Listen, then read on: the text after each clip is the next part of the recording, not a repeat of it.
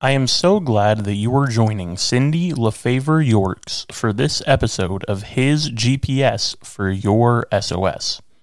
We pray these encouraging words will enrich and bless your day.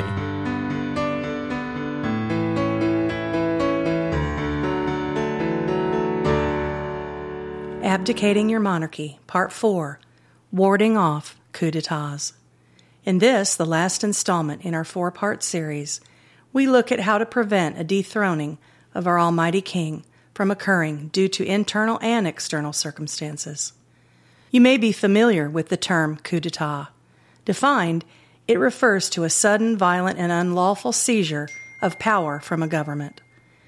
After exploring the value of keeping God on the throne of our hearts, we would do well to pray that He remains at the helm, informing our thought life, behavior, and our decisions. Of course, when it comes to circumstantial challenges to what rules and reigns in our hearts, there's nothing illegal about the upset of an apple cart when it comes to our hearts. God isn't interested in a dictatorship relationship. Individuals don't commit treason if they don't choose a life devoted to God. Instead, He wants genuine followers who seek after His heart, who love Him, and want to belong to Him. In Joshua 24:15 we read, but if serving the Lord seems undesirable to you, then choose for yourselves this day who you will serve. Even though we are free to choose, those who do follow Christ agree it's the best decision and greatest alliance a person can choose in their lifetime. That does not mean, however, that keeping Christ on the throne is without cost to a person. Jesus was very clear about what kinds of sacrifices that would require. Whoever wants to be my disciple must take up their cross and follow me, he states in Mark 8:34. And we are to allow caution when it comes to the damning effects of a coup in Romans 13:2. There we read, consequently, whoever rebels against the authority is rebelling against what God has instituted, and those who do so will bring judgment on themselves. Despite all the challenges the Christ follower faces, as they battle against gratification of the flesh and other temptations this side of eternity. We know the effort to battle them will be well worth it. In Deuteronomy 30, 19 to 20, we read, This day I call the heavens and earth as witnesses that I have set before you life and death, blessings and curses. Now choose life, that you may love your God, listen to his voice, and hold fast to him. For the Lord is your life, and he will give you many years in the land he swore to give your fathers Abraham, Isaac, and Jacob. We also know that the rewards of keeping Christ on the throne of our hearts extends well beyond the temporal. Indeed, eternal and highly precious gifts await. In Revelation 2:10 we read the words of Jesus himself as he instructs us to be faithful to me and I will give you a crown of life. And the apostle John also expounds on those rewards. In chapter 1 verses 12 to 13 of his book of the Bible we read, Yet to all who did receive him, to those who believe on his name, he gave the right to become children of God. What greater reward could we dream of?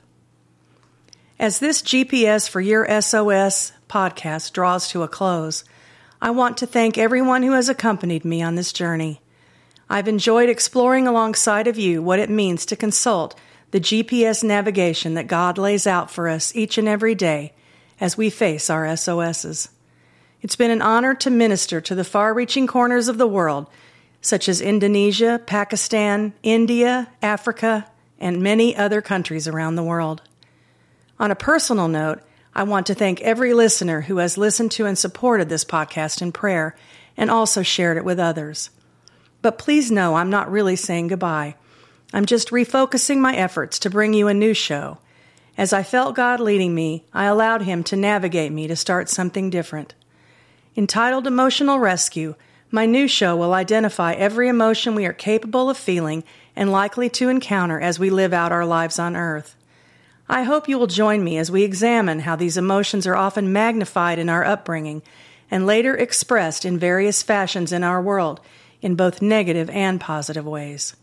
We will look at what God says about these emotions as well as how we are able to responsibly manage and control our feelings. Finally, we will look at a variety of biblical coping strategies and learn how to rechannel the passions behind our emotions. By striving to accomplish this, we can better glorify God in our various spheres of influence. So please follow me on Facebook and Instagram to learn about further updates on this exciting new program.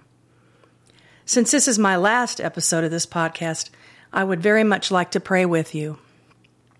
Let's take a moment to do that now. Dear Lord, I pray a blessing over everyone listening now, as well as those who have faithfully listened throughout the years. May we all continue to grow in spirit until the day you call us home. May your GPS be the first thing we consult when we rise in the morning, and may it be the last thing to inform our decisions as we close our eyes at day's end. We're grateful, Lord, that you hold each of us in the palm of your hand and keep all our prayers in a golden bowl. May we eagerly look forward to the day we all rise up to meet you and are fully restored in the New Jerusalem. And it's in your name we pray. Amen. Thank you for joining us today for this episode of His GPS for Your SOS. Cindy also posts encouragement daily on Instagram. Her blogs can be found on her website, cindyyorks.com. Her entire Door Devotion trilogy is now available on Amazon.